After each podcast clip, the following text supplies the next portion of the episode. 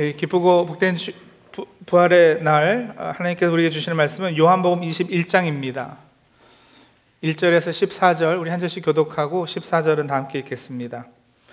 그 후에 예수께서 디베리아 호수에서 또 제자들에게 자기를 나타내셨으니 나타나신 일은 이러하니라 시몬 베드로와 디두모라 하는 도마와 갈릴리 가나 사람 나다나엘과 세베대 아들들과 또 다른 제자 둘이 함께 있더니 시몬 베드로가 나는 물고기 잡으러 가노라 하니 그들이 우리도 함께 가겠다 하고 나가서 배에 올랐으나 그날 밤에 아무것도 잡지 못하였더니 날이 새어갈 때에 예수께서 바닷가에 서셨으나 제자들이 예수이신 줄 알지 못하는지라. 예수께서 이르시되 얘들아 너에게 고기가 있느냐? 대답하되 없나이다. 이르시되 그물을 배 오른편에 던지라. 그리하면 잡으리라 하시니 이에 던졌더니 물고기가 많아 그물을 들 수 없더라 예수께서 사랑하시는 그 제자가 베드로에게 이르되 주님이시라 하니 시몬 베드로가 벗고 있다가 주님이라 하는 말을 듣고 겉옷을 두른 후에 바다로 뛰어내리더라 다른 제자들은 육지에서 거리가 불과 한 50칸쯤 되므로 작은 배를 타고 물고기 든 그물을 끌고 와서 육지에 올라보니 숯불이 있는데 그 위에 생선이 놓였고 떡도 있더라. 예수께서 이르시되 지금 잡은 생선을 좀 가져오라 하시니 시몬 베드로가 올라가서 그물을 육지에 끌어올리니 가득히 찬 물고기가 백신 세 마리라 이같이 많으나 그물이 찢어지지 아니하였더라. 예수께서 이르시되 와서 조반을 먹어라 하시니 제자들이 주님이신 줄 알고 호론이 누구냐 감히 묻는 자가 없더라. 예수께서 가셔서 떡을 가져다가 그들에게 주시고 생선도 그와 같이 하시니라. 이것은 예수께서 죽은 자 가운데서 살아나신 후에 세 번째로 제자들에게 나타나신 것이라. 아멘. 네, 오늘은 우리 주님께서 죽음을 이기시고 부활 승리하신 부활의 날입니다. 예수님의 십자가에서 죽으심이 그러했고 죽음에서 부활하심도 우리를 향하신 하나님의 크고도 놀라운 사랑의 표현입니다. 부활의 능력은 우리 삶 가운데 죽음으로 상징되는 그 어떤 모습도 그 어떤 절망도 좌절도 소망으로 또 기쁨으로 바꿔놓을 수 있는 겁니다.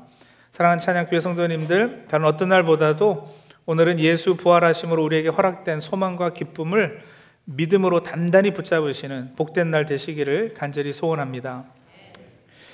우리가 영어를 배울 때 가장 어려운 것 중 하나는 영어의 그 관용구라고 그러죠. 이디움을 제대로 알지 못해서 이해하지 못하는 경우가 많습니다. 단어를 하나하나 떼어놓고 보면 다 아는 단어인데 이 도대체 여기서 무슨 뜻으로 이 말이 지금 쓰이고 있는지 모를 때가 있지 않습니까? 사실 그거는 어느 나라 말이든 마찬가지인데 우리 말도 그래요. 예를 들어 한국말에 발이 넓다 그러면 사교성이 있다. 많은 사람을 안다 이런 뜻일 터인데 여기서 자라는 이세에게 너 발이 참 넓다 이러면 뭐 내 발 사이즈가 겨우 세븐인데 뭐 크다 그러냐 이러지 않겠어요? 마찬가지로 영어에도 이런 표현들이 수도 없이 많고 이곳에서 태어난 사람들도 잘 몰라서 배워야 하는 이디움들도 상당히 많습니다. 오래전에 제가 영어에 이런 이디움들이 어떻게 생겨났는지 그 유래를 설명해 주는 글을 재밌게 읽은 적이 있는데 특히 죽음과 관련한 주로 1500년대의 영국 쪽에서부터 유래된 표현들이 참 재밌습니다. 저희는 누가 돌아가시면 장례 예배를 하잖아요. 그리고 발인 예배, 하관 예배 이렇게 불러서 하는데 영어로는 장례 예배를 viewing service라고도 하고 wake라고도 합니다. viewing service는 이해가 가시죠? 뭐 관을 열어놓고 고인과 마지막 인사하도록 이렇게 view, view할 수 있도록 viewing 해드리는 거니까요. 그런데 wake는 깨어난다는 뜻 아니겠어요? 이 말의 유래가 이렇다 그래요. 당시 사람들이 위스키나 독한 술을 마실 때 나무로 만든 컵으로 많이 마셨답니다. 근데 이렇게 알코올하고 납이 섞인 것을 마시면 사람이 거의 죽은 것처럼 며칠 동안 기절해 있는 경우들이 있었다는 거예요. 그래서 이렇게 길에 쓰러진 사람을 집으로 싣고 와서는 장례 준비를 하면서 혹 깨어날까 식구들이 기다려주는 시간이 있었는데 그래서 깨어날까봐 기다리며 예배하던 것이 이 wake 서비스가 됐다라는 거죠. 근데 그렇게 기다리고도 일어나지 않으면 관에 넣어서 이제 무덤에 파 묻는데 어, 땅이 모자라서 오래된 관을 다시 파내서 새로운 관을 묻을 때 그 파낸 오래된 관들을 열어보니까 25개 정도의 하나꼴로 관 안에 이렇게 손톱 자국이 나 있더라는 거예요. 그러니까 관에 들어간 후에 깨어난 겁니다. 그래서 사람들이 그러면 죽은 사람 팔목에 끈을 묶어서 관 밖으로 이렇게 꺼내서 종을 매달아 놓고 그래서 깨어나면 그 종소리가 들려서 어, 살려주자 이렇게 해서 어, 그런 경우가 실제 있었다고 그러죠. 그런 경우로 살아난 것이 바로 Saved by the Bell이라는 거예요. Saved by the Bell. 간신히 종소리 때문에 살았다라는 어, 관용구가 났고요. 그렇게 살아난 사람을 Dead Ringer라고 부르는데 Dead Ringer는 똑같이 생긴 사람을 말하는 거잖아요. 그러니까 이게 분명히 죽었는데 어느 날 보니까 이게 살아서 돌아다니니까 어 죽은 누구랑 똑같이 생겼다. 해서 그 사람을 부를 때 이제 dead ringer라고 그러는데 ring해서 살았잖아요. 벨이 울려서 그래서 dead ringer라 부른다 그럽니다. 그렇게 묘지에서 밤에 혹시 벨이 울리나 이렇게 지키던 사람이 있었는데 그것이 이제 바로 graveyard shift 하는 어, 그래서 밤에 일하는 사람을 graveyard shift 한다 그렇게 부르죠. 자, 혹시 뭐 잘 모르셨던 영어 표현 오늘 배우셨으면 나가시면서 저한테 영어 레슨비 내고 어, 가시면 되겠습니다. 자, 제가 왜 이런 이야기를 했느냐면 그 옛날에 wake를 하고 Saved by the Bell이 되고 Dead Ringer 혹은 뭐 Graveyard Shift 이런 표현들은 이 사람들이 제대로 죽었나 이 의학적으로 확인을 제대로 하지 못하던 시대에 있었던 일인 겁니다. dead ringer들은 그러니까 사실 죽었다 산 것이 아니고 아예 애초부터 제대로 죽지 않았던 사람인 거죠. 진짜로 죽은 사람은 여러분 움직일 수가 없어요. 반응하지 못합니다. 종을 울리지 못합니다. 진짜 죽은 사람의 특징이 바로 아무런 반응이 없다는 거 아니겠어요? 죽은 사람 앞에 놓고 소리를 질러 보세요. 죽은 사람 앞에다 놓고 진수성찬을 차려서 살아생전 좋아하던 음식을 상이 부러, 부러지라 차려보세요. 반응이 있는가? 아리따운 여인이 향수를 뿌리고 지나간다고 죽은 사람이 일어나겠어요? 그런 일 없다는 거죠. 그게 죽음이에요. 반응이 없다. 성경 로마서 6장 2절에 보면 바울이 그럴 수 없느니라 죄에 대하여 죽은 우리가 어찌 그 가운데 더 살리오 이렇게 말하지 않았습니까? 죄에 대하여 죽은 우리가 그 말은 여러분 이제 우리는 더 이상 죄에 대해서 반응하지 않는다는 뜻이에요. 예전에는 그렇게 좋던 그것이 예수 믿고 은혜 깨닫고 보니까 이제 시큰둥해지는 거죠. 아, 하지 말아야지, 하지 말아야지. 여전히 너무 좋은데, 하고 싶은데, 억지로 참고 안 하는 게 아니라, 은혜의 감격과 기쁨을 알고 그것이 사모가 되니까 점점 예전에 나에게 만족을 주고 내가 그렇게 쫓았던 것들이 이제는 점점 의미가 없어지고 별로 그렇게 유혹이 되고 그러지 않는 거예요. 여러분 저보고 한 천불 줄 테니까 나이트클럽 가서 밤새 춤추고 술 마시고 놀아라 그래 보세요. 제가 가겠나? 만불 주면 좀 모르겠는데 천불 가시고는 네? 여러분 생각만 해도 끔찍하거든요. 제가 목사라서 너무 가고 싶은데 억지로 참는 게 아니고요. 정말 싫어서 돈을 줘도 안 가요. 기독교를 오해하시는 분들이 꼭 그런 생각하잖아요. 교회 다니면은 하고 싶은 거 다 참아야지 되고 이것도 못하고 저것도 못하고 자유가 없어지고. 근데 여러분 신앙생활 해보시니까 정말 그렇던가요? 세상의 유혹은 정말 달콤하고 재밌고 멋있고 교회는 따분하고 재미없고 그러세요? 그 아직 예수님 안에 있는 그 보물을 제대로 발견하지 못해서 그런 거죠.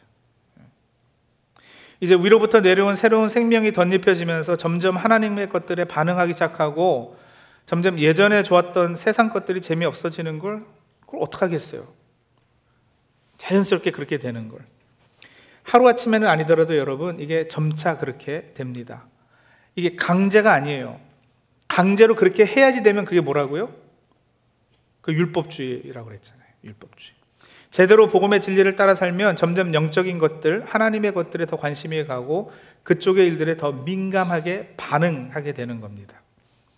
자, 그런 관점에서 오늘 우리가 읽은 본문에 보면은 여러분 참 의아한 일이 하나 벌어지고 있는데 그게 뭐냐면 오늘 본문에는 분명 살아서 호흡하고 있는데 죽어 있는 한 사람이 등장을 해요. 숨은 쉬고 다니는데 죽어 있어요. 영적인 것에 반응하지 못하는 사람이 있는 거예요. 21장 1절부터 저희가 읽었잖아요. 시작이 어떻게 됐어요? 1절이요? 그 후에 이렇게 시작이 됐어요. 그죠? 그 후에. 여기서 그 후는 어떤 일 후를 말하는 걸까요? 21장 1절에 그 후에 이랬으니까 20장에 기록된 내용들 후에 그 말이겠죠. 20장에는 예수님의 부활하심, 부활하시고 막달라 마리아에게 나타나셨고요. 그리고는 제자들에게 한번 나타나셨어요. 그런데 기억하시죠? 도마 설교할 때 얘기했는데 도마는 이 제자들이 함께 있어서 예수님께서 나타나셨을 때 없었다고요. 그래가지고 저는 도마 때문에라고 생각하는데 도마 때문에라도 한 번 더 제자들에게 나타나신 일이 있었어요. 그러니까 예수님께서 부활하시고 벌써 두 차례나 제자들에게 보이신 후, 그 후에 말입니다.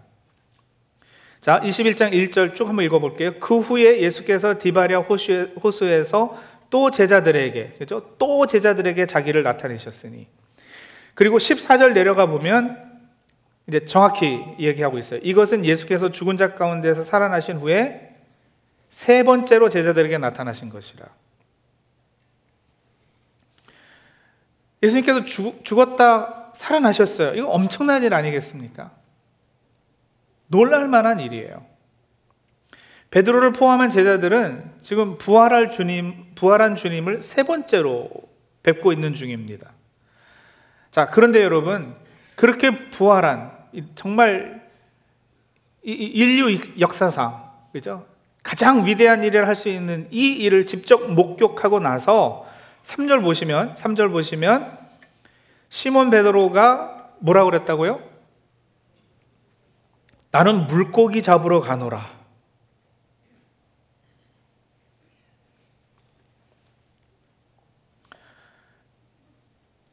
물고기 잡으러 가노라. 옛날 삶으로 돌아가겠다는 거예요.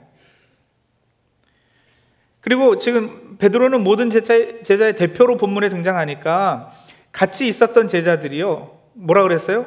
우리도 함께 가겠다 하고 나서서 배에 올랐다 그러잖아요. 여러분 지금 이 사람들이 살아 있어요? 아니면 죽어 있어요? 죽어 있는 사람들이라는 거예요. 예, 숨은 쉬고 있지만 반응이 없잖아요. 부활하신 주님을 뵙고도 다시 옛날에 하던 거, 다시 난 물고기 잡으러 갈래.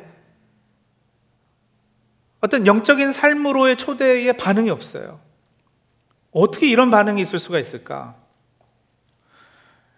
뭐 예수님 따라다니면서 여러 신비 체험을 했으니까 나사로가 죽었다 산 것도 보았기 때문에 예, 이런 어떤 신비로운 것에 이렇게 조금 무뎌졌다 뭐 그것도 일리가 있겠죠.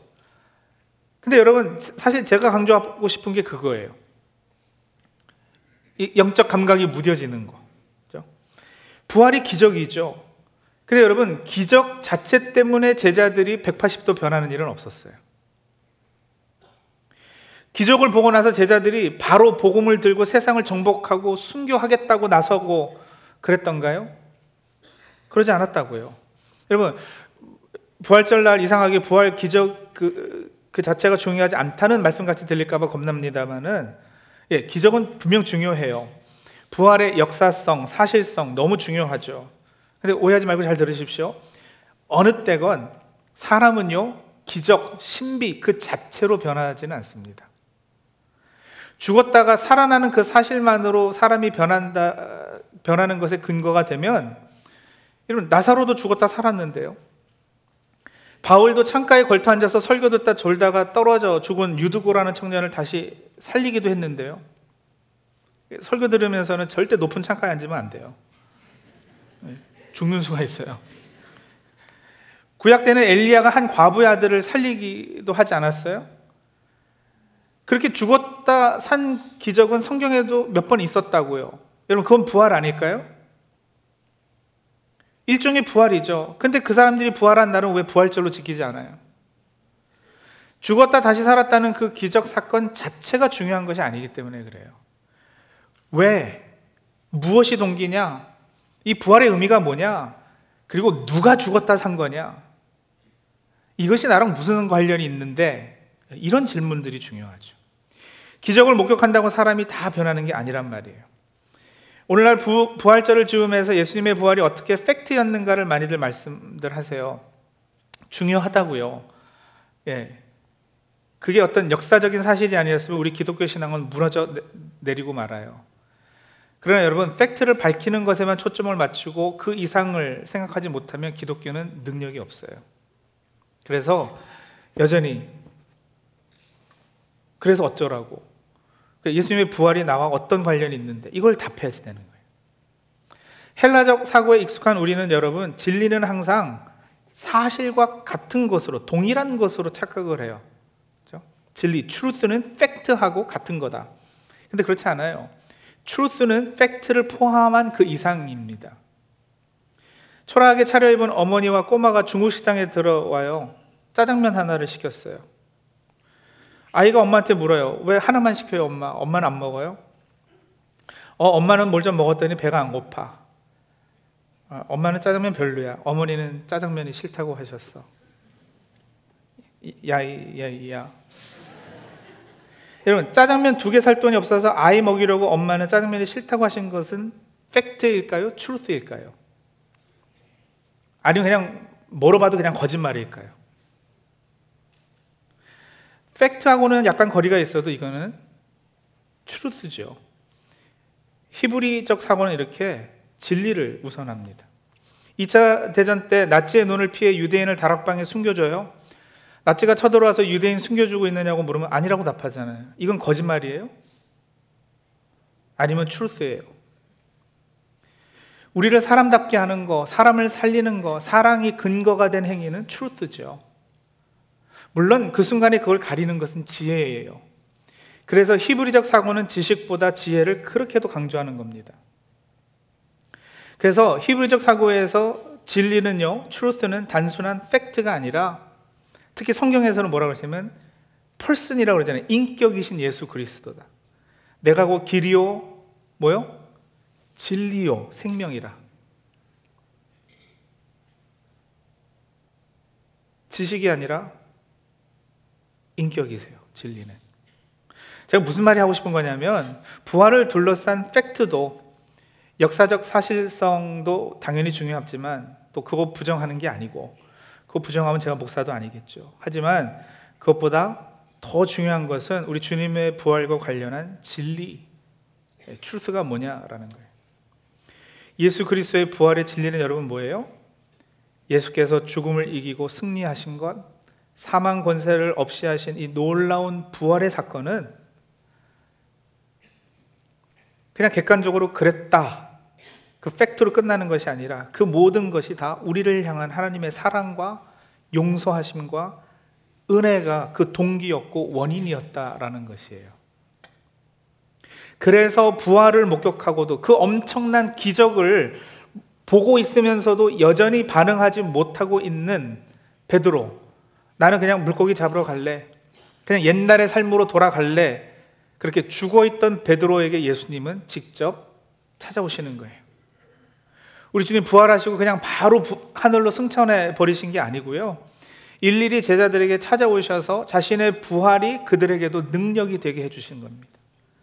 주님의 부활로 인하여서 죽었던 제자들이 부활할 수 있도록 해주신 거예요. 그들이 회복되고 다시 온전히 세워질 수 있도록. 그래서 사명 감당하는 사람들로 세상에 설 수 있도록요. 여러분 오늘 본문 이후에 나오는 주님과 베드로에 대한 내용 잘 아시죠? 너 나 사랑하지? 사랑하면 그것만 확실하면 내 양을 먹여다오. 내 양을 쳐다오. 새 사명을 허락받아요. 여러분, 그게 부활의 시작이에요. 그 사명과 이제 사도행전에서 이들이 성령 받았을 때 드디어 세상으로 뛰쳐나가게 되지 않습니까? 예수님의 열두 제자 중에 열한 명이 가서 순교하고요. 아시죠? 요한은 기름에 튀겨졌다가 나와서 밤모섬에 유배되는 거. 그러한 삶을 산다고요. 베드로의 부활은 기적을 목격한 순간이 아니라 예수님이 찾아오셔서 그에게 새로운 사명을 허락하셨을 때 부활을 근거로 해서요. 여러분 베드로가 죄책감 때문이었을 것 같아요. 또 자신의 부족함을 깨달아서 너무 황송해서 어, 이렇게 나서지 못한 부분들이 있었을 거예요. 그런데 하여간 예수님의 부활을 목격한 바로 다음에는 좌절과 죽어 있는 모습이었던 것은 분명해요. 근데 어떻게 보면 여러분 이런 과정은 사실 꼭 있어야 되기도 해요. 베드로가 세 번이나 예수님을 부인했잖아요. 예수님 그냥 내버려 두신다고 그렇게 부인하도록. 왜냐하면 부인한 자신들의 자아에 대해서 철저히 죽게끔 하시려고. 잠깐은 내버려 두심이 필요했어요. 그런 자아에 대한 죽음은 여러분 좋은 죽음이고 긍정적 죽음 아니겠어요? 그런 자아에 대한 깨짐이 있어야 이제 내 힘으로 주님 따르겠습니다 하지 않을 테니까요. 내 열심으로 얼마든지 조, 주님의 좋은 제자 될 수 있습니다라는 착각이 버려질 테니까요.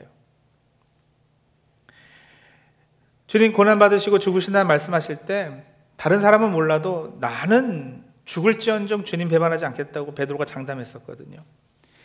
자신의 의지와 진정을 베드로는 확신했고요. 자기 자신의 근거한 믿음을 가지고 주님을 따랐어요. 근데 주님은 베드로가 배신할 거 알고 예언까지 하셨잖아요. 그렇죠? 근데 왜 그걸 허락하셨는가? 다시 강조해 드릴게요. 베드로의 인간적인 열심을 주님이 인정하지 않으시는 거고요. 그렇죠? 그것으로는 주님을 따를 수 없다라는 것을 깨닫게 해 주시려고요. 우리의 결심과 마음은 여러분 조석지변도 아니고 순간순간 변해요. 그러므로 베드로의 열심과 자존심이 다 무너져 내려야 되는 거예요. 그래서 깨어지지 않고는 주님의 제자가 될 수 없어요. 그렇게 이제 죽어 있었던, 죽어서 아무 반응도 하지 않았던, 풀이 완전히 꺾여 있던 그들을 부활하신 주님께서 일부러 찾아가 만나 주시는 거예요. 그리고 이 장면, 이 회복시켜 주시는 장면이 정말 눈물겨워요. 한번 보실까요? 여러분 옛날 처음 베드로를 제자로 부르던 그곳에서 다시 만나 주시는 거잖아요. 그물을 던지라 이렇게 명하셔요. 이거 어디서 많이 들어본 이야기 아니에요? 베드로를 예수님이 처음 만나셨을 때도 그러셨어요. 그렇죠? 그물을 던져라 그래서 고기가 많이 잡히니까 베드로가 그걸 보고 나는 죄인이로서이다. 나를 떠나소서. 그런 고백을 했었잖아요. 그 상황을 다시 재현하시는 거예요. 베드로가 과거를 기억할 수 있도록 만들어 주세요. 그리고요, 구절 내려가 보면 육지에 올라보니 숯불이 있는데라고 했어요. 그죠? 요한복음 18장 17절 18절을 제가 세 번역으로 읽겠습니다. 그때 문지기 하녀가 베드로에게 말하였다. 당신도 이 사람의 제자 가운데 한 사람이지요. 베드로는 아니요 하고 대답하였다. 날이 추워서 종들과 경비병들이 숯불을 피워 놓고 서서 불을 쬐고 있는데 베드로도 그들과 함께 서서 불을 쬐고 있었다. 그러니까 여러분 베드로가 예수님을 부인할 때 어디 앞에서? 숯불 앞에서. 지금 예수님이 부활하셔서 베드로를 찾아오셔서 숯불을 켜놓고 기다리시는 거예요. 그리고 그 앞에서 무슨 질문 하셨어요? 네가 나를 사랑하느냐? 몇 번이요? 세 번이요. 베드로가 몇 번 부인했어요? 세 번 부인했죠. 질문 한 번 한 번 하고 그거 답 받을 때마다 베드로가 주님을 부인했던 것을 하나씩 이렇게 cancel out 시켜 주신 거예요.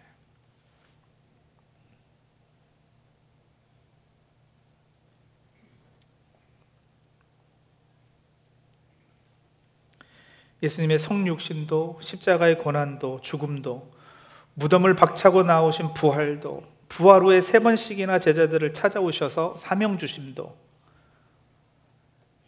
이게 다 사랑이고요. 베드로는 그렇게 부활하게 된 거예요. 죽었던 사람이 살았다? 네, 어쩌라고요? 대단해요. 엄청나네요. 근데 어쩌라고요? 죽었던 사람이 산 거랑 나랑 무슨 상관이 있어요? 여러분, 예수님이 부활하셨어요? 그래서요.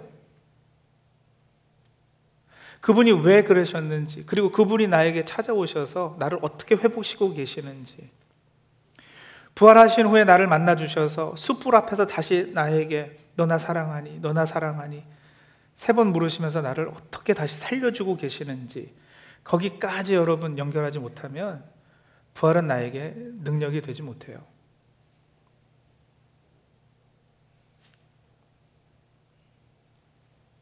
십자가에서 죄사하심과 사망 권세에 계시고 죽음에서 부활하신 것이 나를 구원하시려는 하나님의 사랑이었음을 그리고 이제 나에게 새 삶, 생명을 허락하시되 풍성하게 허락하셔서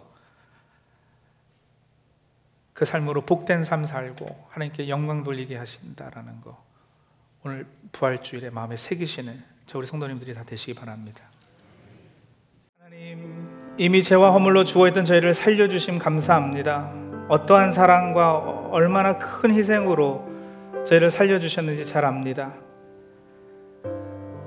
주님의 십자가의 죽으심, 우리 주님의 부활하심 마저도 다 우리를 사랑하시고 우리에게 새 생명 허락하시기 위함임을 다시 한번 마음에 새깁니다. 그래서 주님, 저희가 이제는 기꺼이 따르겠습니다. 산자로 살아가게 도와주시옵소서. 부활의 삶을 살게 역사해 주시옵소서. 믿음으로 하나님 사랑에 반응하며 살아가는 주의 자녀들 다 되게 도와 주시옵소서. 예수님의 이름으로 기도합니다. 아멘.